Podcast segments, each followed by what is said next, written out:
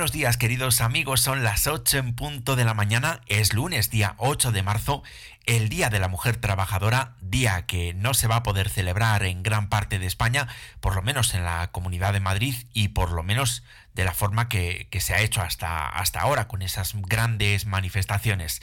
Y hora ya de que comience siete días por delante el magazine despertador que crea adicción. Tenemos el alcohol, el tabaco, las drogas, la pornografía, adicciones que no son para nada saludables. Y luego tenemos la adicción al programa 7 días por delante. Y en este caso, sin lugar a dudas, escuchar este programa es una adicción positiva. Y hoy, precisamente, como solemos hacer, te vamos a hablar de salud, porque vamos a hablarte de, de la COVID y de cómo quizás te podría beneficiar el uso de un enjuague bucal con CPC con cloruro de cetilpiridinio frente a la COVID-19. Te vamos a hablar también de viajes porque nos iremos hasta Salamanca y por supuesto te vamos a poner al día con las noticias más positivas. Aquí comienza siete días por delante. El despertador de los lunes con Nacho Herranz y todo su equipo.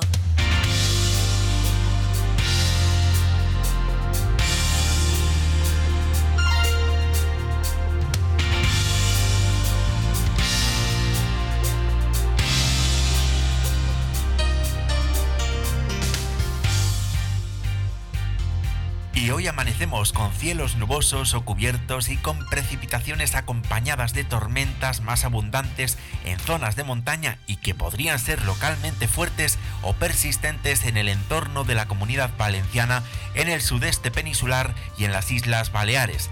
En el resto de la mitad este peninsular, el Cantábrico, el Estrecho y la zona de la isla de Alborán también son probables las precipitaciones, aunque serán más débiles y dispersas intervalos nubosos en el resto de la península sin descartar algún chubasco en general débil y aislado y que serán menos probables en la región de Galicia. En Canarias nuboso en la zona norte de las islas con precipitaciones débiles más intensas en las islas de menos relieve y poco intenso y poco nuboso en el sur. La cota de nieve se situará entre los 1200 y 1600 metros en los Pirineos entre los 1400 y los 1600 en el sistema central, entre los 800 y los 1200 metros en el resto del extremo norte y entre los 1600 y los 1800 metros en las sierras del sudeste. Se esperan brumas matinales en las Islas Baleares, en las zonas de montaña de la península ibérica y bancos de niebla en el interior sur. La temperatura más baja en estos momentos se está registrando en Cabrillanes, en la provincia de León, con un grado bajo cero. En Villablino, en esta misma provincia, cero grados. En Jaca, en la provincia de Huesca, se registran en estos momentos 2 grados. Ya 3 grados están llegando ahora mismo en Molina de Aragón, provincia de Guadalajara, en Soria, en León capital y en Orense. Al mediodía, como siempre, se registrarán las temperaturas más altas, 21 grados en Santa Cruz de Tenerife, 20 grados en Las Palmas de Gran Canaria, a 18 llegarán en Málaga, 17 se alcanzarán en Melilla y en Murcia, y a 16 llegarán en Córdoba, en Sevilla, en Almería y en Ceuta. A pesar de esta previsión para el día de hoy, en la que predomina la borrasca, muy probablemente un anticiclón le va a ir quitando terreno a esta muy previsiblemente el, anticiclón predominará hasta el jueves. A lo largo de la semana se espera un ascenso de las temperaturas y de cara al próximo fin de semana tendremos algunos chubascos, pero con un tiempo mucho más estable.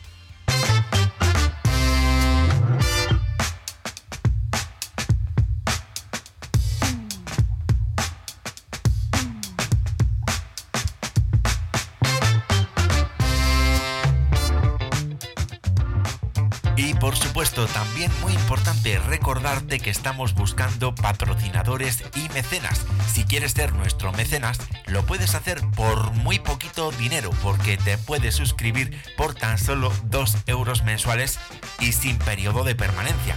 Lo puedes hacer en nuestra página web en www.7diaspordelante.es con el 7 número y con el por con la X simplemente pinchas en el botón de suscribirse y el sistema te llevará a una página web segura de PayPal para que introduzcas los datos de tu tarjeta de crédito. Otra forma de ayudar al mantenimiento de este programa es patrocinándonos. Si tienes un negocio o una empresa, infórmate porque no te estamos hablando de 2 euros, pero te vamos a ofrecer un plan personalizado tremendamente económico tremendamente asequible para ti y te puedes informar acerca de nuestro plan de publicidad para empresas escribiéndonos un correo electrónico a publicidad arroba 7 días por delante punto es. Te lo repito, publicidad arroba 7 días por delante punto es. Y te repito, es que vas a llegar a mucha gente porque en iVoox nos estamos acercando cada vez más a los 2.000 oyentes semanales. De hecho, esta última semana los hemos superado acelerado.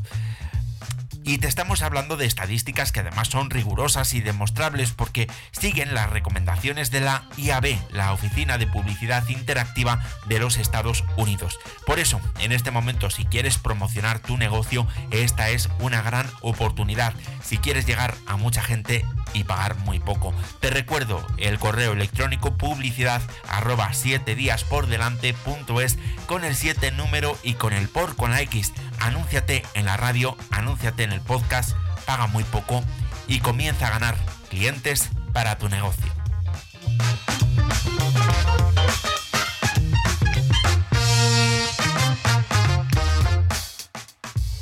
nuestra redacción, como siempre, rodeado de chicas, Loreto, Santa María, Carla Tapia e Isabel Galvez. En la dirección, la presentación y la producción de este programa, tu compañero, tu amigo, Nacho Herran. Noticias en positivo.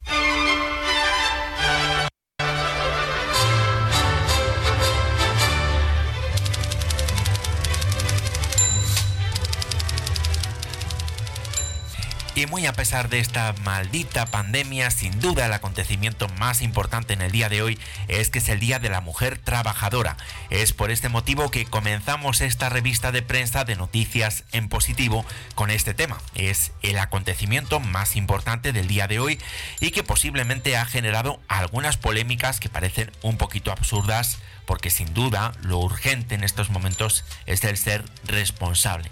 Ahora mismo estamos inmersos en una pandemia que sigue produciendo mucha enfermedad, mucho dolor y muchas muertes, por lo que es urgente que todos nos protejamos. Tal y como dice Beatriz Talegón en diario16.com, es el momento de seguir luchando por los derechos de las mujeres y por una sociedad más justa y también es el momento de demostrar responsabilidad. En todo caso, según estamos leyendo en newsdiario.es, la decisión de prohibir las manifestaciones por el Día de la Mujer en Madrid han supuesto un jarro de agua fría para las asociaciones feministas. La decisión se ha tomado por motivos de salud, pública, en un momento en el que la Comunidad de Madrid sigue siendo uno de los territorios con mayor índice de contagios. Pero si algo nos ha enseñado esta pandemia es el poder de Internet y de las redes sociales para sustituir la carencia de manifestaciones presenciales. Estas son algunas de las iniciativas que se han dado a conocer y que se van a llevar a cabo en el día de hoy. Casilda López Linares y Sara Nobel Castro han creado Switch Your, Twitch. Cambia tu, tu Twitch. Es una iniciativa sin ánimo de lucro para dar voz a las mujeres dentro del mundo de los videojuegos y a las injusticias y desigualdades a las que ellas se enfrentan. Otra iniciativa es la de la Coordinadora Feminista de Valencia, que va a celebrar en el día de hoy un acto virtual de empoderamiento donde se van a plasmar las cuatro olas del feminismo, desde la ilustración hasta nuestros días, bajo el lema Feminismo, la fuerza de las mujeres, la coordinadora intentará hacer una representación muy visual que va a ser retransmitida en directo por YouTube. El objetivo es destacar la importancia del feminismo en la historia de la humanidad. También las mujeres feministas asturianas han organizado su propia manifestación virtual y lo han hecho con una recogida de vídeos que va a ser presentada en el día de hoy. Ellas van a conseguir de esta manera que el espíritu de 8 de marzo no pare en este año de, de locos. Bajo el lema Cuidar también es cosa tuya, las ocho diputaciones andaluzas van a poner el foco en el reparto desigual de los cuidados y pretenden sensibilizar a la sociedad sobre la necesidad del reparto equitativo de las responsabilidades domésticas. Esta campaña se va a desarrollar en el día de hoy dando mucha importancia a las redes sociales y a la colaboración ciudadana. La campaña se va a centrar en el ámbito de la pareja, pero también se dirige a cualquier persona que tenga actitudes machistas cualquier persona que asuma que los cuidados mm, son responsabilidad eh, eh, exclusiva de la mujer. Se van a utilizar materiales gráficos para redes sociales, GIFs animados y un vídeo con una canción creada expresamente para esta campaña. Por su parte, el ayuntamiento de Almendralejo, en Badajoz, ha encargado vídeos sobre las relaciones de parejas entre los jóvenes para denunciar el ciberacoso o el envío de imágenes con contenido sexual en las redes sociales. Además, desde el 24 de febrero y hasta el 24 de marzo, el Instituto de la Mujer y para la Igualdad de Oportunidades ha organizado un programa de actos online bajo el lema Por ser mujeres, España feminista se trata de un ciclo de conferencias y seminarios que se pueden seguir en directo a través del canal de YouTube de este organismo. Asimismo, en el día de hoy también se va a celebrar el festival Ellas Cantan. En fin, son diversas alternativas digitales para seguir luchando por los derechos de las mujeres y hacerlo, en este caso, de forma responsable.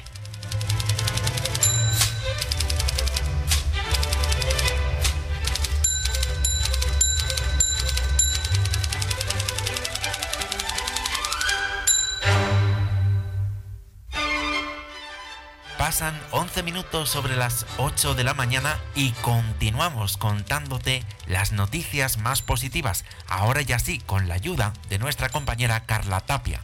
El investigador Vicente Larraga afirma que la normalidad volverá este otoño, aunque eso sí, prevé que la pandemia se extienda hasta el 2024. Esta noticia la hemos recogido de 20minutos.es y nos la amplía Carla Tapia. Buenos días, Carla. Buenos días Nacho, buenos días a todos los oyentes. Así es, Vicente Larraga, investigador del Centro de Investigaciones Biológicas Margarita Salas en el Consejo Superior de Investigaciones Científicas, prevé que la pandemia de COVID-19 se extienda al menos durante dos o tres años, aunque también considera que la normalidad volverá a España en otoño. Larraga dice que lo lógico es que la pandemia disminuya mucho a partir de este verano y que en España la pandemia esté prácticamente terminada a finales de 2021. El investigador recuerda que la vacuna tiene que llegar al mayor número de personas y sobre todo a las más desfavorecidas, ya que a menudo se olvida que mientras estas personas no estén protegidas, nosotros tampoco lo estaremos. La Raga, quien está desarrollando una vacuna contra el SARS-CoV-2, cree que podría estar disponible a finales del año si todo sale según lo previsto. Su vacuna se basa en una molécula sintética en la que han puesto todas las señales para que el gen de la proteína S del virus se integre y sea reconocida como foránea por el sistema inmune y se genera la protección. El investigador se muestra convencido de que llegará al mercado alguna vacuna desarrollada en España. Incluso cree que dos o tres podrán salir al mercado. Y según nos informa el Correo de Andalucía, los contagios en las residencias de mayores se están reduciendo de forma significativa justo cuando ya se ha cumplido el primer mes tras el comienzo de la vacunación. Una buena noticia de las últimas semanas es que los contagios y muertes en las residencias de mayores de toda España han bajado de forma considerable. Si del 18 al 24 de enero los contagios registrados fueron de 4.439, del 15 al 21 de febrero han sido 215. Y si el número de muertos fue de 673, ahora alcanza los 157. Oficialmente han sido más de 86.000 ancianos los que se han contagiado en las más de 5.400 residencias españolas desde el principio de la pandemia. Del 24 de enero al 21 de febrero, el descenso de contagios supone un 95%. Eso significa que las vacunas funcionan y que los mayores pueden sentirse mucho más seguros. En siete comunidades autónomas no se ha registrado ni un solo contagio durante la última semana unas excelentes noticias tan esperadas como festejadas. La incidencia de casos por cada 100.000 habitantes ha pasado de 884 a 252. Esto ya interesa a toda la población, pero la gran preocupación ahora es qué vamos a hacer en Semana Santa. Mensajes de los políticos siguen siendo confusos y contradictorios. La presidenta de Madrid dice que ella no piensa cerrar su comunidad autónoma durante la Semana Santa. Otros dicen que a ellos les deben dar instrucciones desde el gobierno central. Y los más sensatos dicen que si por ellos fuera nos metían en casa la Semana Santa para aliviar mucho más la carga hospitalaria y el número de fallecidos. El caso es que nuestros mayores comienzan a sentirse más seguros y que los hijos, nietos, bisnietos y amigos de esos ancianos respiran por fin con más tranquilidad. Localidades como Trillo, Villanueva de Alcorón o Berlanga de Duero y otros 67 pueblos más de toda España están buscando nuevos pobladores a través de la iniciativa Hola Pueblo, promovida por Red Eléctrica y Alma Natura. Un total de 70 municipios de 24 provincias y 9 comunidades autónomas participarán en la segunda edición de Hola Pueblo, un proyecto del Grupo Red Eléctrica, Correos y Alma Natura para impulsar la repoblación en las áreas rurales, facilitando el contacto de pueblos en búsqueda de nuevos habitantes con personas que desean realizar un cambio de vida poniendo en marcha un proyecto de emprendimiento en el medio rural e instalándose allí. Hola Pueblo lleva nuevos pobladores al medio rural, fomenta el desarrollo de negocios sostenibles con el medio ambiente, genera impacto positivo en las comunidades rurales y reaviva la actividad económica del territorio, ha explicado Antonio Calvo Roy, director de sostenibilidad del grupo Red Eléctrica. Según ha informado los impulsores de la iniciativa, la inscripción de municipios ha estado abierta a todo el territorio nacional y tras analizar 112 solicitudes se han seleccionado 70 municipios. En este sentido, han destacado que la selección se ha realizado en base a aquellos criterios que consideran más importantes quienes desean vivir y emprender en el medio rural, como disponer de una buena conectividad a Internet, oferta de vivienda, consultorio médico y centro educativo, entre otros. Los municipios se encuentran en Andalucía, Aragón, Cantabria, Castilla-La Mancha y Castilla-León, Comunidad Valenciana, Extremadura, Galicia y Navarra. Para dar a conocer a los municipios a los posibles nuevos pobladores y emprendedores, Hola Pueblo publicará en su web una ficha técnica y un reportaje fotográfico de cada localidad y llevará a cabo diversas acciones de promoción. Asimismo, han indicado que ya está abierto el plazo de inscripción para aquellas personas que tengan una idea de emprendimiento e interés en instalarse en el medio rural y puede realizarse en holapueblo.com se seleccionará a 35 personas emprendedoras que tendrán acceso a un proceso de mentorías individualizadas dirigidas a desarrollar su idea de negocio y acompañamiento en la búsqueda de municipio, facilitando información relevante y facilitándoles el contacto directo con aquellos municipios compatibles con sus necesidades personales y profesionales. Ya sabéis que la información de sucesos siempre está presente en todos los informativos y nosotros vamos ahora con un precioso y valiente suceso positivo. Nos referimos a lo que pasó el pasado lunes en Lleida, cuando una joven que se estaba sacando el carnet de conducir turismos tuvo que sujetar el volante de un autobús ya que el conductor había perdido el conocimiento hasta que el vehículo se detuvo. Sin duda un comportamiento heroico que evitó que muchos pasajeros sufrieran un accidente. Un autobús urbano de la L4 de Lleida ha sufrido un accidente este lunes por la tarde cuando el conductor ha perdido el conocimiento y el vehículo ha circulado unos 350 metros sin control y en sentido contrario desde la plaza Foniker hasta el campo de fútbol del barrio de Paridines. Según ha informado la Guardia Urbana, una pasajera ha sujetado el volante hasta que el vehículo se ha detenido y eso ha evitado que ninguna persona haya resultado herida. Solo ha habido daños materiales en la rueda delantera del vehículo, mientras que el conductor ha sido trasladado al Hospital Arnau de Vilanova. Según un estudio realizado por la Universidad de Washington y la Universidad de Ottawa, se ha llegado a la conclusión de que convivir con un animal y acariciarlo puede reducir el estrés y la ansiedad generados por la crisis del COVID-19 en un 22%. Un grupo de científicos asegura que acariciar a una mascota y convivir con ella ayuda a reducir el incremento de un 22% del estrés y la ansiedad derivados de la pandemia de la COVID-19. Así lo confirman estudios liderados por la Universidad de Washington en Estados Unidos y la Universidad de Ottawa en Canadá, ambos recogidos por la Real Sociedad Canina de España. El estudio de la Universidad de Washington se realizó durante tres semestres a los estudiantes de esa institución educativa que padecían estrés. De este modo consiguieron demostrar que basta con acariciar a una mascota durante 10 minutos al día para reducir el cortisol en sangre, la llamada hormona del estrés. Así, los investigadores determinaron que la compañía de los animales puede resultar muy beneficiosa en situaciones de estrés y ansiedad. Precisamente, esos trastornos han aumentado entre la población como consecuencia del coronavirus. Concretamente, la pandemia habría aumentado un 24% el insomnio, un 22% el estrés postraumático, un 16% la depresión y un 15% la ansiedad.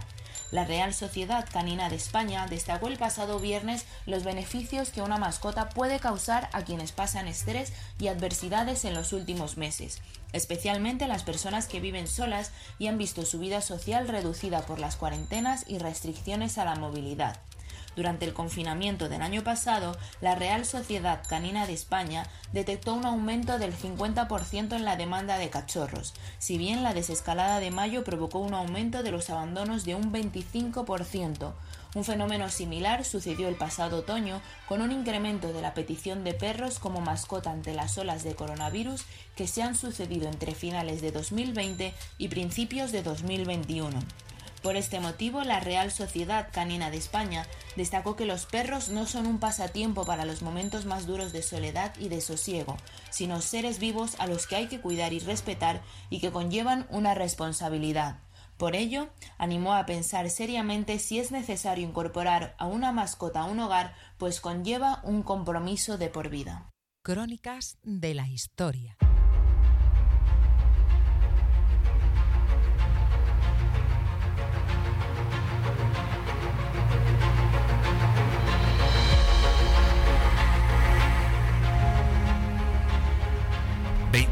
Ya sobre las 8 de la mañana y quizás sea ya el momento de preguntarnos por qué motivo se celebra hoy el Día de la Mujer Trabajadora.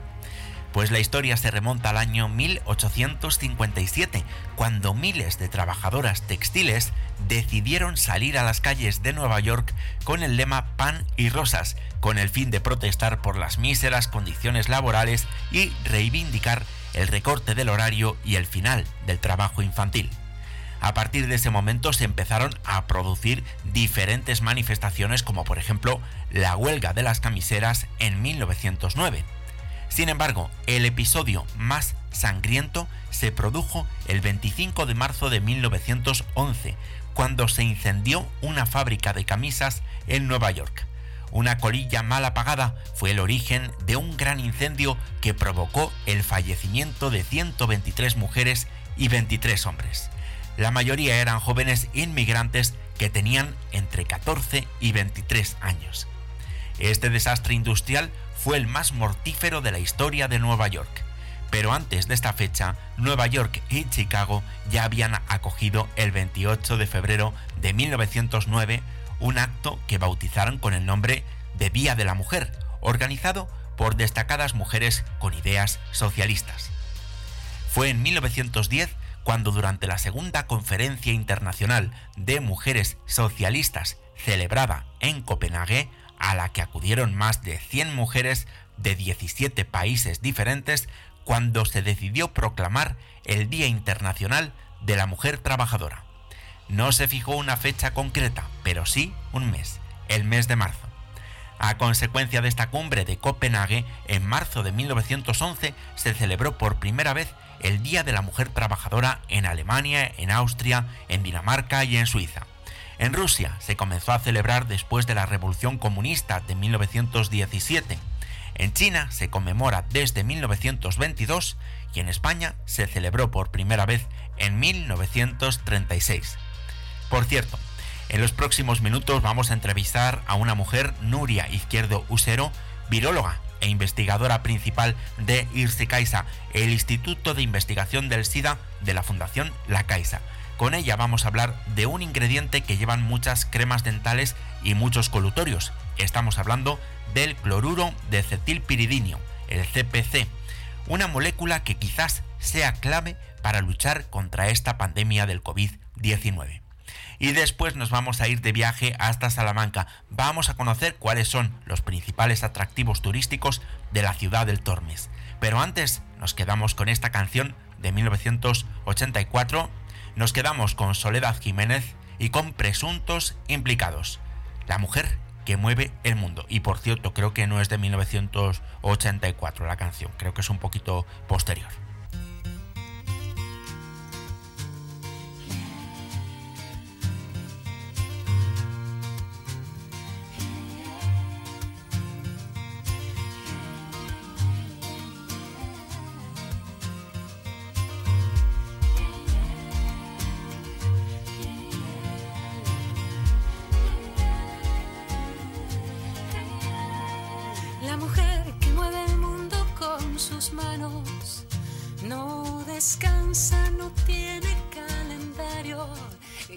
Girar el día su compás y hace feliz de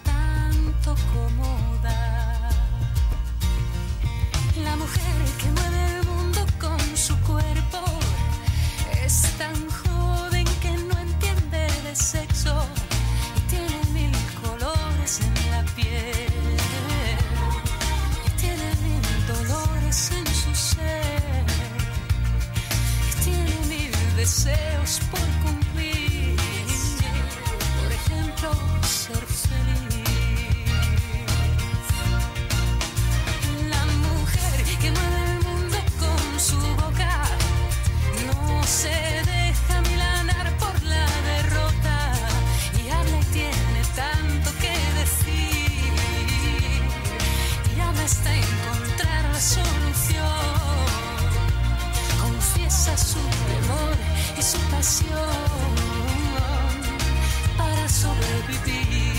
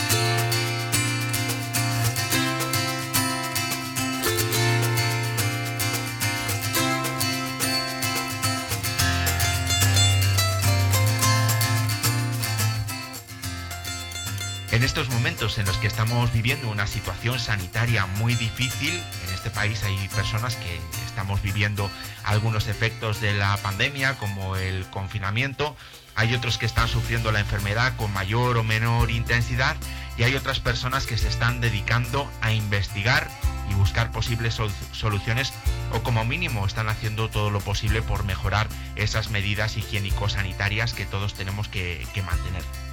En este contexto, investigadores de IRSI Caixa, el Instituto de Investigación del SIDA de la Fundación La Caixa, en colaboración con expertos del Dentite Research Cen- Center, han constatado que el cloruro de cetilpiridinio, compo- componente químico que está presente en ciertos enjuagues bucales, podría reducir unas mil veces la capacidad de infección del coronavirus COVID-19.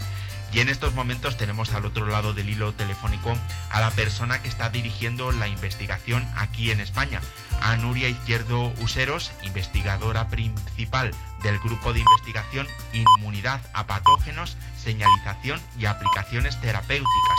Buenos días, Nuria. Hola, ¿qué tal? ¿Cómo estás? Muy bien. Bueno, ISTICAISA es el Instituto de Investigación del SIDA. En el mes de noviembre se cumplieron los 25 años de este instituto. ¿Cuáles son los vínculos que hay entre el SIDA y esta pandemia del coronavirus? Pues mira, la verdad es que nuestra institución lleva más de 25 años dedicada precisamente al estudio, fue nuestro aniversario hace nada, al estudio del virus de la inmunodeficiencia humana y como similitud nuestro director decía que cuando él ah, abrió por primera vez eh, el laboratorio de investigación en el que trabajamos ahora, prácticamente no se sabía nada del virus de la inmunodeficiencia humana o VIH y era muy necesario aprender lo más posible de ese virus para poder tener tratamientos que fueran eficaces que ayudaran a las personas que estaban infectadas. Y yo creo que la similitud con el ah, nuevo coronavirus es precisamente esa. Necesitamos información, necesitamos saber muchísimas cosas acerca de la biología de este nuevo coronavirus para tener terapias cada vez más eficaces para las eh, personas que se infectan, pero también para desarrollar estrategias que puedan, desde una manera muy sencilla, eh, eh, permitir que se implementen medidas epidemiológicas que puedan frenar el contagio entre las personas, por ejemplo, y evitar así estas olas a las que nos hemos, eh, hemos ido viendo sometidos desde que comenzó esta pandemia en marzo del 2020. Con ese conocimiento lo que podremos evitar precisamente es que estas olas se repitan y buscar soluciones.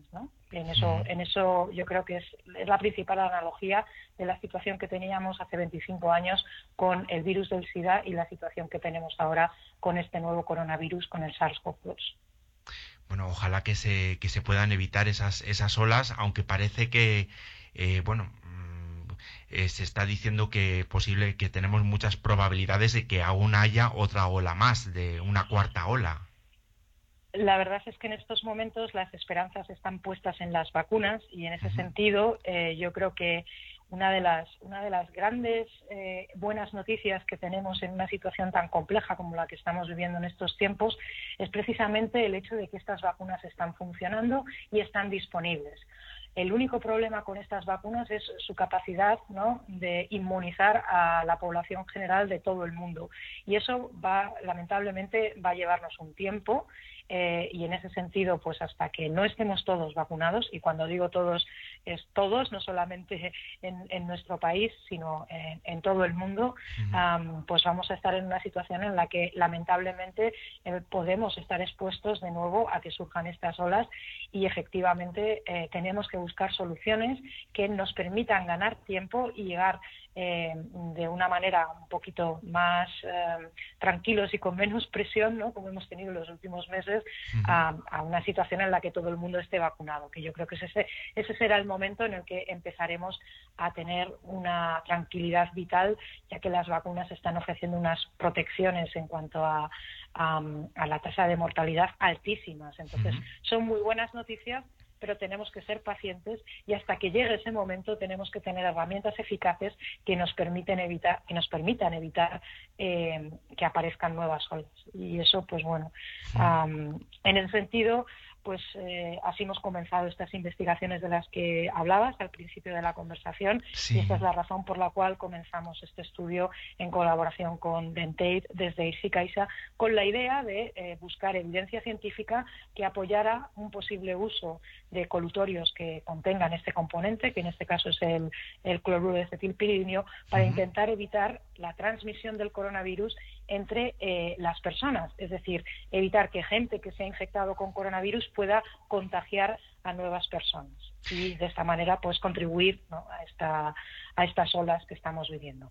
Sí, bueno, porque se nos ha se nos ha dicho desde un primer momento que con el fin de prevenir eh, contagios, pues tenemos que tener muy en cuenta pues una serie de medidas higiénico-sanitarias, como puede ser el lavado frecuente de manos, la distancia interpersonal, el uso de la mascarilla, y yo creo que desde el comienzo de la pandemia hay algo que bajo mi punto de vista se ha quedado así un poquito como en el limbo y es la higiene bucodental y el uso de colutorios, porque al principio se habló de los colutorios con clorexidina, pero coméntame, ¿por qué motivo la higiene bucodental puede estar relacionada con, la COVID-19? Pues mira, todas estas medidas que estabas comentando, precisamente, ¿no? El, hecho de mantener una distancia, el, el, hecho de utilizar una mascarilla, eh, lo, que, lo que van encaminadas fundamentalmente es a evitar que cuando las personas entran en contacto y, hablan e interactúan, lo que ocurre muchas veces es que cuando, cuando, cuando están en esas situaciones de, una interacción social común y normal, eh, al hablar emiten una serie de, gotitas de saliva, los llamados y conocidos como aerosoles, y estos aerosoles o, o pequeñas gotitas de saliva son los que transmiten el virus de una persona a otra. Evidentemente, una forma muy eficaz de evitar esa transmisión de gotitas de saliva es el uso de mascarillas y mantenernos alejados. Pero estas medidas no evitan al 100% la transmisión del coronavirus y lamentablemente lo que tenemos que hacer es poner en la mesa medidas adicionales que aumenten esa eficacia que de por sí ya tiene la mascarilla y la distancia eh, personal. Y una de ellas eh, podría ser, si demostramos que eh, es eficaz en, en la boca de las personas, utilizar colutorios que contengan componentes que actúen directamente sobre el virus. ¿Esto es lo que permitiría? Que si una persona está infectada en un momento determinado, ah, sobre todo durante un periodo de tiempo, que es el periodo ah, donde hay más cantidad de virus y las personas son más infecciosas, suele ser alrededor de un periodo de 10 días aproximadamente desde el momento de la infección, Bien, pues si tuviéramos una herramienta para disminuir la cantidad de virus que esas personas tienen en su saliva, la probabilidad de que esas personas infecten o contagien a nuevas personas disminuiría muchísimo. Y te voy a poner un ejemplo que yo creo que es muy evidente y todos hemos eh, oído hablar de estas personas que son súper contagiadoras, ¿no? Sabemos del caso de una única persona que ha sido capaz de infectar a decenas de personas, a lo mejor cuando estaban ensayando con un coro o en situaciones de reuniones sociales, etcétera, etcétera. Pues esto ocurre y hay datos y evidencias científicas que así lo apuntan, porque la cantidad de virus que tiene esas personas que están contagiando de esa manera tan eficaz es extremadamente alta. Y si tuviéramos una herramienta para poder disminuir la carga viral, es decir, la cantidad de virus que tienen las personas en su saliva, podríamos, de una forma muy eficaz, disminuir la probabilidad de que haya personas que se contagien cuando entren en contacto con esas personas que, de una forma natural, tendrían mucho virus, pero porque, por ejemplo, en el caso de que fuera eficaz, si han utilizado un colutorio con un agente virucida que es capaz de eliminar el virus, eh, ese virus ya no podría, por tanto, transmitirse en la saliva de esta persona en estos pequeños aerosoles y cortaríamos la cadena de transmisión. Es decir, estaríamos realmente frenando la propagación del virus, los nuevos contagios. Comentas todo esto como incondicional porque todavía no, es, no existe la, la evidencia científica. Exactamente, y es muy importante, es muy importante explicar que estos estudios están en marcha. Nosotros tenemos evidencias científicas, eh, eh, yo creo que son muy sólidas, porque además se han recogido no solamente en nuestro laboratorio, hay estudios también que se han realizado en múltiples laboratorios en todo el mundo, y es muy importante que esta evidencia sea reproducible, es decir, que observaciones que se producen en un laboratorio eh, se confirmen por otros, por otros investigadores de otros países y utilizando quizás quizás métodos diferentes. Y todos vamos en la misma línea. Existen agentes dentro de los eh, colutorios que tienen una capacidad virucida, es decir, que tienen un efecto antiviral.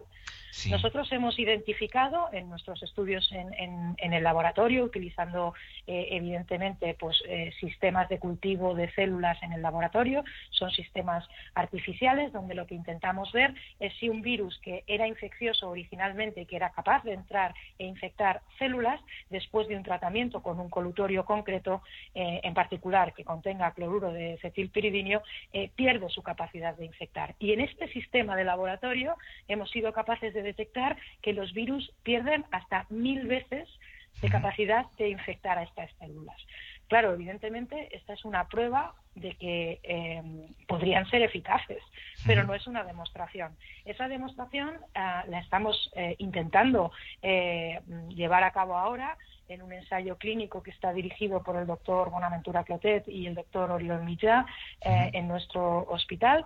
Y básicamente lo que se está mirando es cuál es la acción de un colutorio que contiene eh, cloruro de cetilpiridinio y un colutorio que no contiene este agente, es decir, eh, las mismas fórmulas con o sin el agente virucida, que en este caso es el cloruro de cetilpiridinio, qué es lo que pasa cuando la gente hace lavados, gárgaras con estos colutorios y lo que hacemos es medir si la cantidad de virus que tienen antes y después de, estas, eh, de estos gargarismos eh, cambia. Por el, simple hecho de que hayan hecho estas gárgaras con el, con el CPC. Y es una pregunta que en estos momentos pues todavía no tenemos respuesta porque eh, el ensayo clínico está en, está en marcha, se están recogiendo las muestras de, los voluntarios que están participando en este ensayo y de momento pues bueno, eh, esperamos en los próximos meses tener esta información. Una de las cosas súper interesantes, por lo menos desde el punto de vista de la parte más de laboratorio, que es lo que nosotros eh, estamos haciendo en IRSICAISA, es averiguar si somos capaces de cultivar esos virus, ¿no? Los virus de las personas antes y después del tratamiento con, con este colutorio. ¿Por qué es tan interesante? Porque nosotros sospechamos que al principio, antes del tratamiento, eh, cuando intentemos aislar los virus de las personas, seremos capaces de ver cómo eh, infectan a las células en el laboratorio. Sin embargo, después de este tratamiento, lo que pensamos es que lo más probable es que estos virus ya no tengan capacidad de infectar. Y esta sería una prueba, una demostración muy bonita de que esta estrategia podría tener una implicación a la hora de disminuir la transmisión del virus. Por supuesto, para demostrar esto haría falta un ensayo más adicional al que estamos haciendo. Así que, como ves, vamos despacito y con buena letra, que la ciencia consiste precisamente en avanzar poco a poco e ir reuniendo evidencias para construir y, y bueno, eh, sobre todo saber realmente cuál es el potencial de esta estrategia, que yo creo que si los estudios confirman todas estas actividades que hemos visto en el laboratorio, la ventaja de esta estrategia es que puede llegar casi a cualquier parte del mundo gracias a la facilidad del uso de estos colutorios, a su precio extremadamente razonable y asumible por casi todo el mundo. Y la verdad es que, bueno, pues eh, no, a diferencia de lo que está ocurriendo con algunas vacunas que necesitan estas medidas de conservación, ¿no? Tienen que estar en, congeladores muy especializados pues la verdad es que estas, estas botellas de colutorio pueden estar a temperatura ambiente en situaciones donde a lo mejor la llegada de vacunas va a retrasarse, lamentablemente. ¿no? Eh, estoy pensando en, en, personas eh, y en colectivos incluso en, áreas geográficas más desfavorecidas, donde quizás estas estrategias sencillas podrían, podrían suponer una, una diferencia, efectivamente, si somos capaces de demostrar su eficacia eh, en, en estos estudios clínicos. Pero no sería interesante prevenir, porque mm, ahora mismo pues es verdad que es, mm, es complicado que podamos acceder a la, a la, vacuna. La vacuna no está generalizada por ejemplo en nuestro en nuestro país. Y si, si, si se implementa esta una nueva medida frente al COVID-19, pues a lo mejor, aunque no haya una evidencia científica, pero ya podríamos estar, por lo menos se, estaría mejorando ya la salud bucodental de todos nosotros. En ese sentido, sí, lo que, lo que no podemos es afirmar en estos momentos, yo creo que el uso de, de, estas estrategias eh, para, para proteger la, la higiene bucal o en, en, general todas estas todas estas em, herramientas ¿no? que permiten proteger nuestra salud son muy importantes desde muchos puntos de vista. O sea que en ese sentido yo creo que el uso de colutorio, extender el uso de colutorio puede ser una medida muy buena eh, desde muchos puntos de vista para, para la salud de las personas, ¿no? Como tú bien indicas. Lo que no sé, lo que lo, lo que no podemos afirmar en estos momentos es que esto vaya a tener un efecto directo sobre la transmisión del virus en, una situación pandémica como la que estamos viviendo. Y en ese sentido tenemos que esperar a, poder conseguir las evidencias científicas para poder ser concluyentes. Lo que pasa es que, como bien dices tú, la ausencia de evidencia no es evidencia de que esto no vaya a funcionar, todo lo contrario. Yo sí que creo que es, es, una, una, estrategia que puede tener su utilidad. Y en ese sentido, por ejemplo, me remito a un estudio muy interesante que han hecho también en nuestro hospital, tanto el doctor Bonaventura Clotet como Oriol Mitjà tienen un trabajo precioso en el que han estudiado aproximadamente unos 300 eh, núcleos de infección. Han estado mirando lo que ha pasado en, Cataluña, en 300 focos de infección, donde tienen perfectamente identificado cuál es el caso eh, índice, es decir, la, la primera persona que ha estado infectada y a partir de ahí han mirado cuántas personas se han infectado a partir de esta persona. Y es muy interesante porque casi todas eh, las infecciones en, esto, en este estudio en concreto han tenido lugar en los hogares. ¿De acuerdo? En los hogares es una situación donde la gente no está llevando mascarilla, porque cuando llegamos a casa nos quitamos la mascarilla. Exacto. Sí, sí. Entonces, en esa situación, eh, probablemente el uso de colutorios podría tener un efecto mm, adicional, porque sería una medida que permitiría que la gente siguiera conviviendo y reduciría la probabilidad de transmisión si hubiera una persona infectada. Evidentemente, esto sería así si somos capaces de confirmar la eficacia de este tratamiento en, durante, durante este ensayo clínico que estamos eh, llevando a cabo en estos momentos. Y esa es nuestra esperanza, ¿no? El poder eh, concluir que esta estrategia podría tener una utilidad.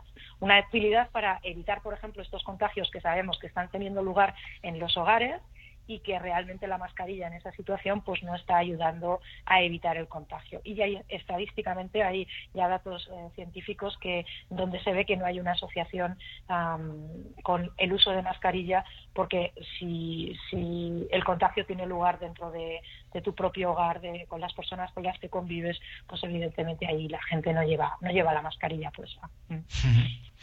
Bueno, yo te lo comentaba, te preguntaba también esto último porque Em, sí que es verdad que, ha habido muchas noticias con respecto al CPC, al cloruro de cetilpiridinio en los últimos en los últimos meses. Y luego también pues hay algunas páginas web de verificación de noticias en las que se indica que esto del enjuague bucal para inactivar el COVID es un bulo luego desde mi punto de vista también se contradicen ellos mismos porque dicen que no hay una evidencia científica de que los enjuagues de que los enjuagues bucales puedan desactivar la COVID-19, pero después se dice en estas mismas páginas que todas las medidas de higiene son buenas para reducir las, eh, los contagios y aclara que el enjuague bucal no sería más, más efectivo que una mascarilla.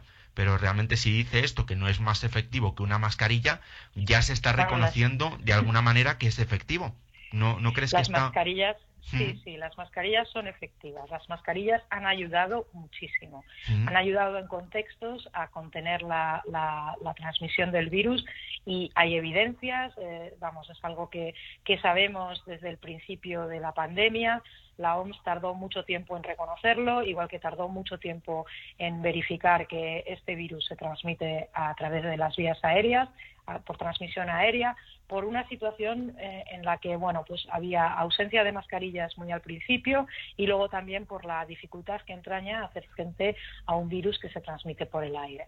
Pero la realidad es la realidad y las evidencias científicas son aplastantes. Las mascarillas protegen, este virus se transmite por el aire, las partículas de saliva que emitimos cuando hablamos pueden ser tremendamente infecciosas y si tenemos la mínima herramienta que pueda evitar que la cantidad de, virus que estamos expulsando y exhalando cuando hablamos disminuya, eso sería una medida muy eficaz para evitar nuevos contagios.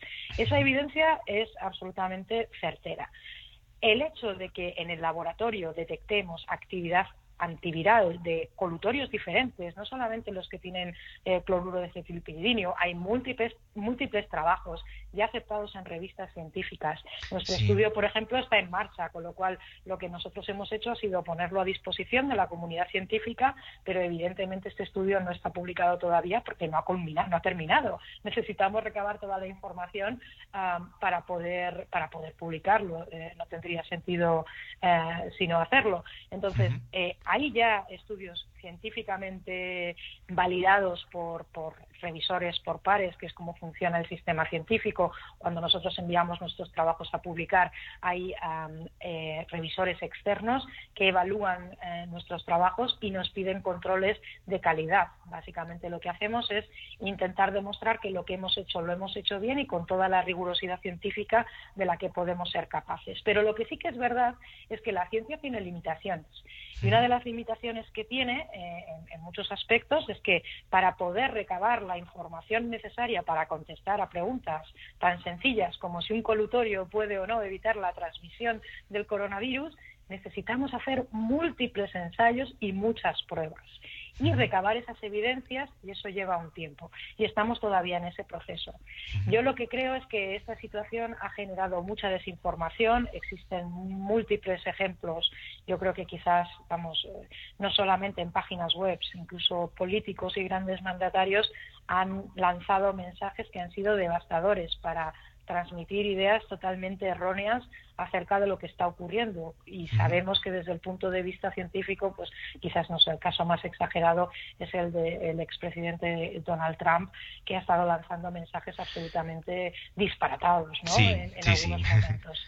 Entonces bueno yo eh, lo que sí que creo es que tenemos que tener la capacidad suficiente para distinguir entre mensajes que se lanzan desde institutos de investigación reconocidos que llevan muchos años trabajando en el campo de la virología y las ideas que se lanzan desde páginas web que pueden muchas veces ah, estar eh, escritas por personas muy bien intencionadas pero sin ningún tipo de formación.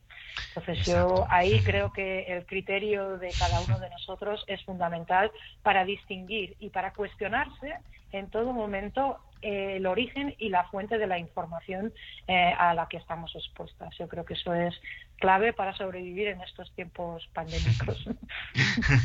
bueno, Nuria, se, se, ha hablado en, los, en estos últimos meses, la verdad, que mucho de, del CPC, eh, bueno, también se habló anteriormente de la clorexidina, pero parece que ese ingrediente pues no sería efectivo contra la COVID-19, pero también se ha hablado del zinc y, de, y del estaño. No sé si, si tú podrías eh, eh, indicarnos cómo puede, cómo puede influir, cómo pueden influir estos ingredientes para que bueno, pues para que no seamos contagiados por el COVID-19 o para que no contagiemos nosotros? Pues mira, yo la verdad es que en ese sentido no tengo no tengo mucha información, no puedo aportar gran cosa.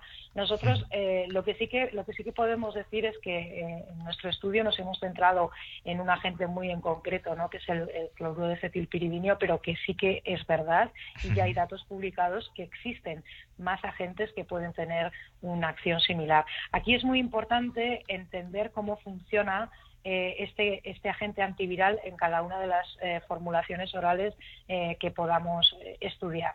Y nosotros lo que estamos haciendo es intentar entender el mecanismo de acción del cloruro de cetilpiridinio para poder más adelante poder complementar estos estudios y buscar el mecanismo de acción de otros virucidas que podrían ser igualmente interesantes, porque al final, con toda esta información, se podrían hacer colutorios específicamente diseñados para combatir eh, virus, eh, no solamente coronavirus como el SARS-CoV-2, sino otros coronavirus que vendrán en un futuro, porque no podemos olvidar que estamos, estamos en una situación en la que no podemos descartar que de aquí a unos años nos tengamos que enfrentar a un SARS-CoV-3 o 4 o 5 o 6. Entonces tenemos que estar preparados.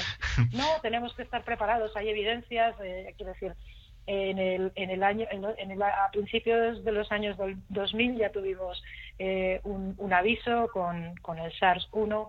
Ah, también hemos, hemos sufrido eh, infecciones por MERS. Hay distintos coronavirus que han ido ah, afectando eh, a distintas poblaciones. Lo que pasa es que nunca habíamos tenido una situación tan, tan globalizada como la que, a la que nos hemos enfrentado en el último año. Pero tenemos que estar preparados porque los virus están aquí ah, para quedarse y, y, nuestra capacidad de reacción tiene que ser eh, mucho mejor la próxima vez que esto ocurra. si fuéramos capaces de diseñar un colutorio ideal, tendríamos muchos agentes antivirales que actuaran y que nos protegieran. Y yo creo que eso, bueno, pues eso es algo que ahora tenemos que trabajar seriamente en conseguirlo porque será una forma quizás en el futuro de que cuando empiece una pandemia con un nuevo coronavirus del que no tengamos mucha información, por lo menos tengamos herramientas básicas, ¿no? como las mascarillas, los colutorios, etcétera, etcétera. Una serie de medidas que nos permitan en muy poco tiempo conseguir contener la transmisión y los contagios para que no haya estas olas, para que no haya estas debacles en cuanto a tener que cerrar, en cuanto a tener que estar ah, confinados y en cuanto a que haya este número de muertes que ha habido, que eso es al final lo más doloroso de esta situación ha sido el elevado número de personas que han perdido la vida eh, y desgraciadamente pues los que los que todavía ah, la perderán. Eso yo creo que la próxima vez tenemos que tener herramientas para que no ocurra. Bueno, y quizás eh, lo que comentaba antes, que eh, si añadimos como otra medida de prevención más el, uso del colutorio con CPC, a lo mejor sí hubiesen evitado un montón de muertes. Pues si, si realmente esta medida es efectiva, pues sí. Y yo eh, sinceramente creo que la evidencia científica nos ayudará a contestar esta pregunta y es muy importante contestar esta pregunta porque aunque evidentemente el uso de los colutorios se pueda recomendar para la, la salud bucal de todo el mundo, lo que tenemos que saber es si realmente va, a tener un efecto adicional beneficioso para evitar la transmisión del virus, para saber si merece la pena poner en marcha esta medida desde el punto de vista eh, epidemiológico. Porque si esta medida no es eficaz, pues entonces hay que invertir los recursos y nuestra fuerza en otras que sí que lo sean. Pero hay que tener, exactamente, hay que tener la evidencia científica que sostenga eh, las, las actuaciones que vamos a llevar a cabo.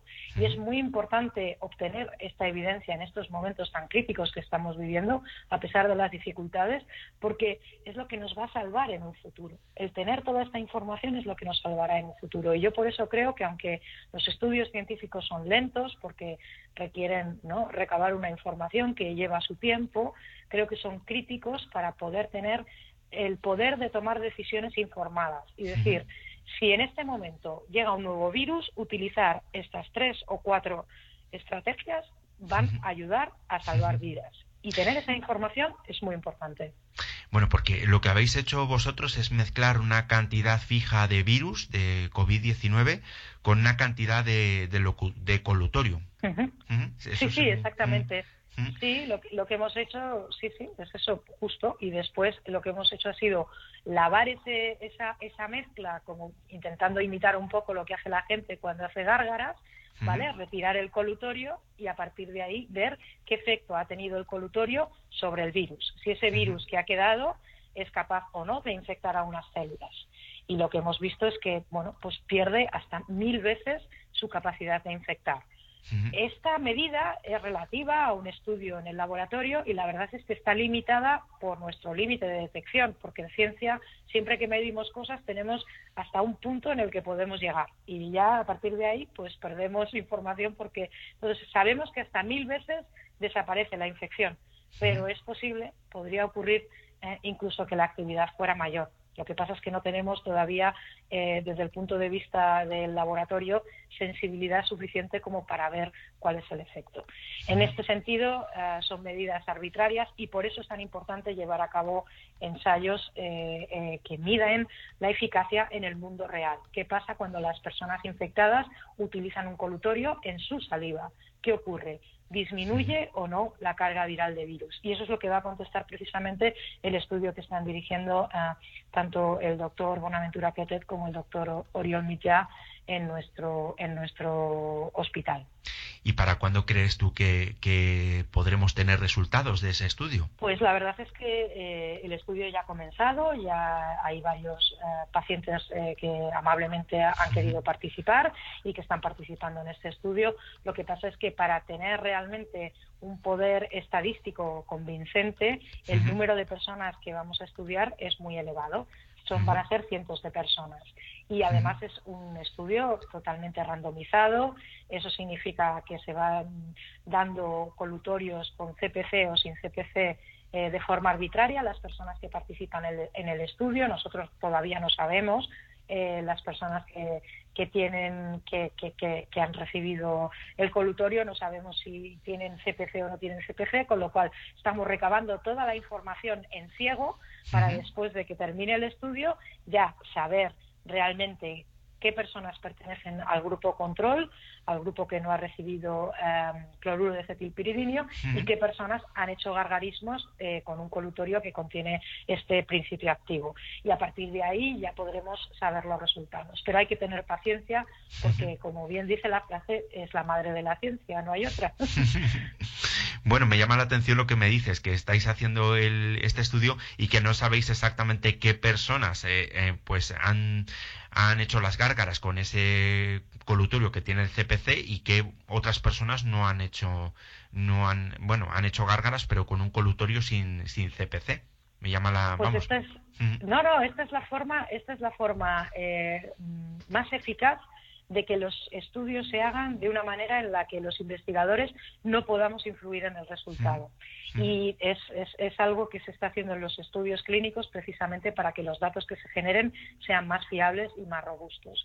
Eh, son estudios randomizados donde se van em, em, de forma aleatoria, se van poniendo a los pacientes en un grupo o en otro y además eh, son, son ciegos.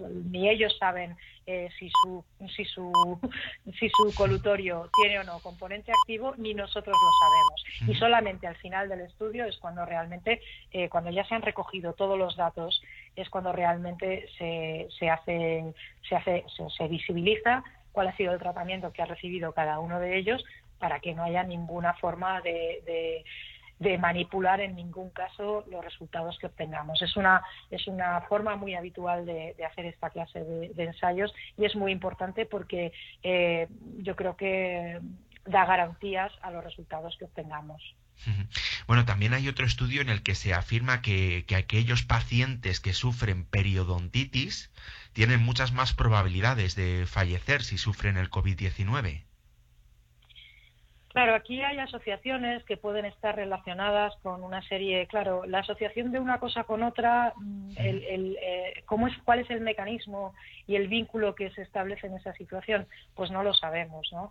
También yo he leído en algunas ocasiones que tener estos problemas de eh, periodontitis eh, puede eh, aumentar la probabilidad de tener riesgo cardíaco. Entonces, en ese sentido, hay asociaciones que se establecen cuya cuyos mecanismos o, cuya relación se desconoce. Y en ese sentido pues es posible que estas estas eh, eh, correlaciones existan pero hasta qué punto una cosa la causa el virus o la periodontitis realmente no lo sabremos. Lo que está claro es que eh, si existen coinfecciones con, con, otras bacterias o con otros virus, es muy probable que la progresión de las personas infectadas por, por ah, coronavirus sea peor. Hay una serie de comorbilidades, una serie de factores que mm, complican eh, eh, bueno, la progresión de la infección. Y en este sentido, pues, pues la verdad es que son observaciones interesantes, pero yo creo que lo más interesante en este contexto es encontrar eh, un mecanismo o una relación que realmente nos ayude a establecer estrategias terapéuticas. ¿no? Bueno, pues eh, para terminar, Nuria, eh, entonces deberíamos de añadir el colutorio con CPC en nuestras rutinas diarias para, para combatir la COVID, aún, aún sin tener la evidencia científica. Bueno, yo en este sentido creo que cada uno es libre de hacer lo que quiera. Yo en mi caso personal sí lo he hecho, pero lo he hecho pensando que es una medida que no me cuesta nada porque yo siempre he utilizado colutorios y entonces, pues bueno, ha sido precisamente buscar uno eh, que sé que en el caso de que yo estuviera infectada y fuera sintomática, pues tendría la posibilidad de reducir eh, la probabilidad de infectar a las personas con las que convivo, que al final son las que las que más quiero. Entonces, pues bueno, es, es una, una, solución personal, uh, pero pero evidentemente la evidencia científica eh, no puede no puede utilizarse como argumento en este caso porque bueno, pues estamos todavía generando. Bueno, pues Nuria, espero que nos mantengas informados acerca de, estos estudios, del resultado de estos estudios. Ha sido un placer eh, charlar contigo durante todo este rato muchísimas gracias por atender a los micrófonos de siete días por delante. No, oye, muchas gracias a ti por, por tu interés y, ya sabes, cuando, quieras, eh, encantada de volver a charlar contigo y comentar pues los, avances de este estudio que la verdad es que estamos muy ilusionados y esperamos pronto tener, tener datos objetivos que, que poder comunicar. Pues esperamos que, esperemos que pronto lleguen esos, esos datos. Muchas gracias. Muy bien. Gracias. Gracias.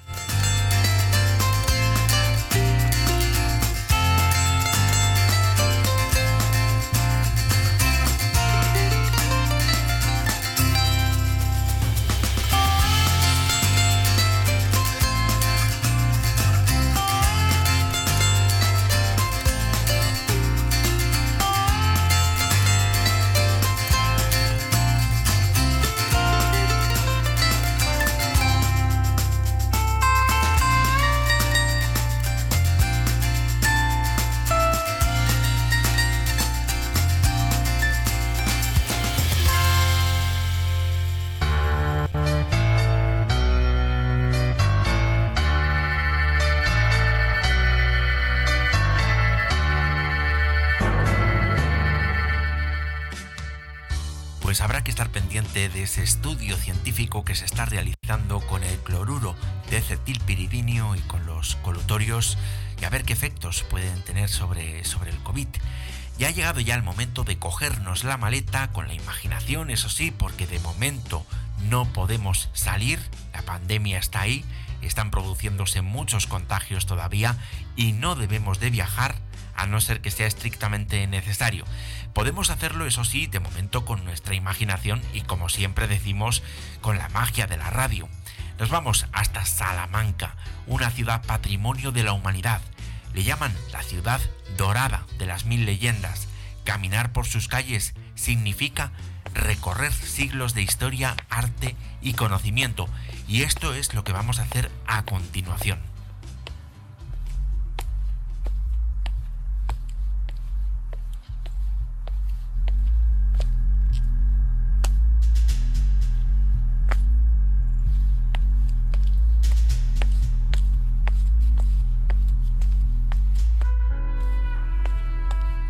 En este reportaje vamos a callejear por Salamanca y vamos a conocer los principales atractivos turísticos que tiene esta ciudad. Las dos catedrales, la Plaza Mayor, el puente romano e incluso llegaremos hasta el cielo de Salamanca.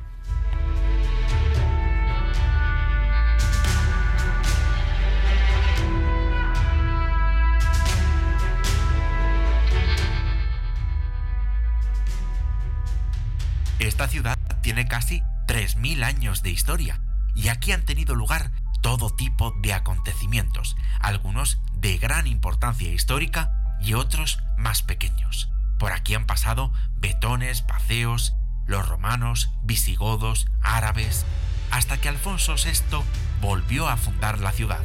En 1220, Alfonso IX fundó el Estudio General que fue la semilla fértil de la futura universidad.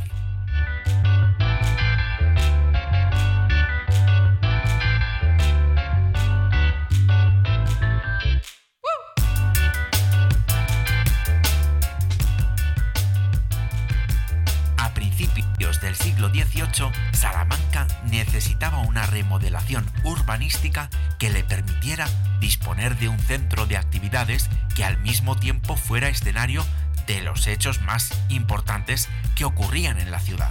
Nace así la Plaza Mayor de Salamanca, diseñada por el arquitecto Alberto de Churriguera. Uno de los edificios más importantes de esta plaza es el ayuntamiento. En su fachada nos podremos encontrar con cuatro esculturas, cada una de ellas dedicada a un tema.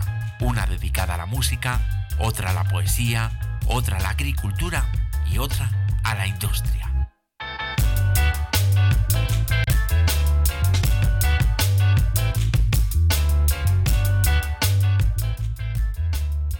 Sin duda, la Plaza Mayor de Salamanca está repleta de comercios de la más variada índole, de cafeterías y de restaurantes, y desde aquí podemos ir a cualquier punto de la ciudad.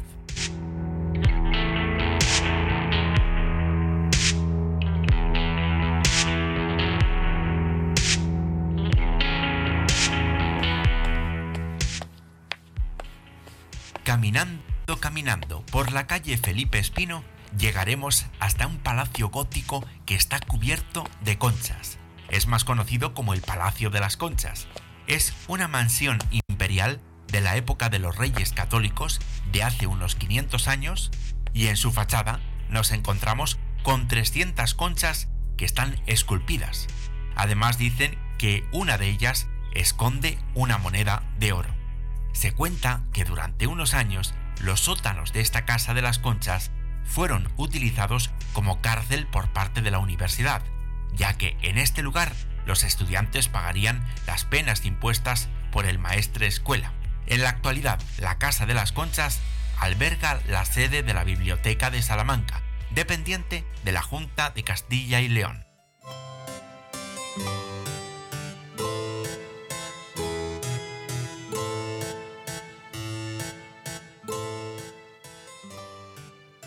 Salamanca es su plaza mayor, su casa de las conchas, su río Tormes, sus catedrales, pero sin duda también es su universidad. Es la primera de España y la segunda de la península ibérica, por su antigüedad, su riqueza y el número de sus cátedras, así como por el catálogo de sabios que han pasado por sus aulas. El patio de las escuelas es un espacio prodigioso donde el plateresco español alcanza uno de sus mejores momentos. La fachada de la universidad es espectacular por la variedad y la belleza de su decoración. Según dice la leyenda, el estudiante que encuentre la rana existente sobre una calavera en esta fachada tendrá muchísima suerte y aprobará todos los exámenes.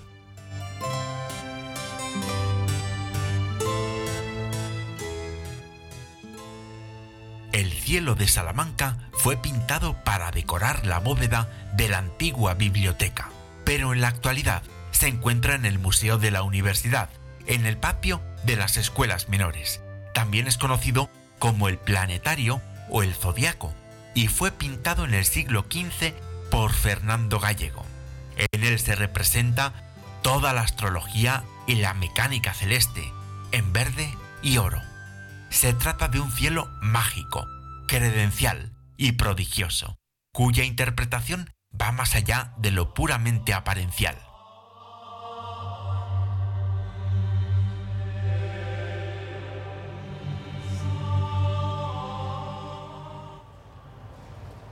Las dos catedrales de Salamanca se encuentran juntas, están adosadas, forman un único conjunto arquitectónico de hecho, viéndolas desde el aire, la Catedral Vieja parecería tan solo una capilla del nuevo templo catedralicio. La primera catedral se construyó allá por el siglo XII, pero debido al aumento de la población de la ciudad, terminó quedándose muy pequeña. Por este motivo, en el siglo XVI se comenzó a construir un templo más grande a su lado. La intención inicial era derribar la catedral antigua al culminar la nueva, pero al parecer se lo pensaron dos veces y por suerte no lo hicieron. En sus orígenes, la catedral antigua era más bien una fortaleza almenada con unas torres que cumplían una función de vigilancia.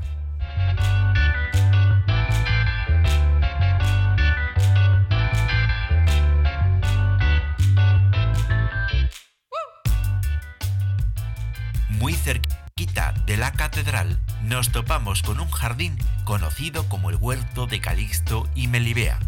Era el lugar donde se encontraban los dos personajes de la Celestina, la obra de Francisco de Rojas. Se trata de un huerto con un aspecto muy romántico. En el centro del jardín existe un pozo en el que los enamorados se prometen amor eterno. Desde este lugar encontraremos excepcionales vistas de las catedrales de la ciudad y de la ribera del Tormes.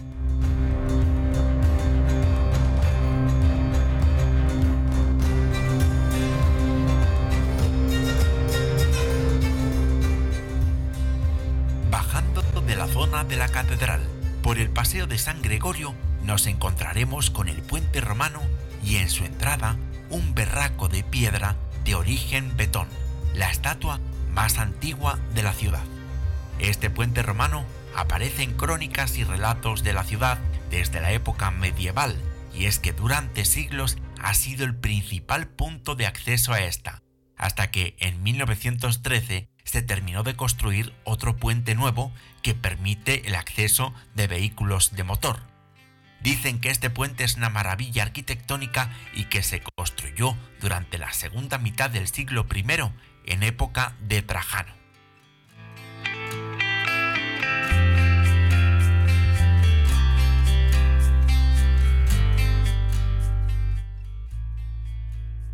Edificios históricos, dos catedrales, miles de leyendas, grandes personajes, un gran ambiente y una excelente gastronomía. Estas son las señas de identidad de Salamanca. Todo esto hará que nuestra visita a esta ciudad sea inolvidable.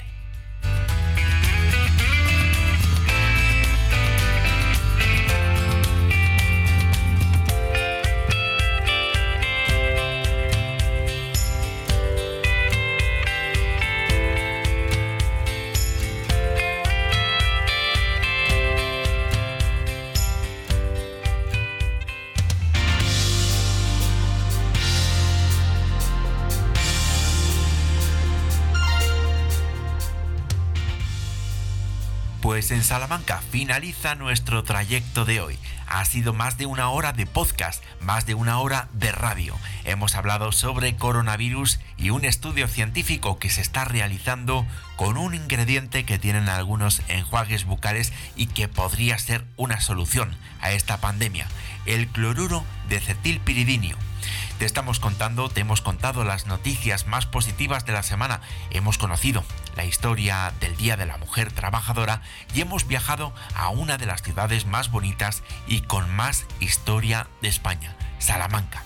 Y aquí ponemos el punto y final de nuestro trayecto. Ha sido un placer, como siempre, hacer este podcast para ti. Este podcast pensando en ti. La semana que viene te esperamos como siempre con un programa súper vitaminante y mineralizante ideal para tu sistema inmunitario. Recuerda nuestra página web www.7diaspordelante.es y nuestro correo electrónico oyentes arroba 7 días por delante con el 7 número y con el por con la X. En nombre de todo el equipo que ha hecho posible este programa, se despide de ti Nacho Herranz.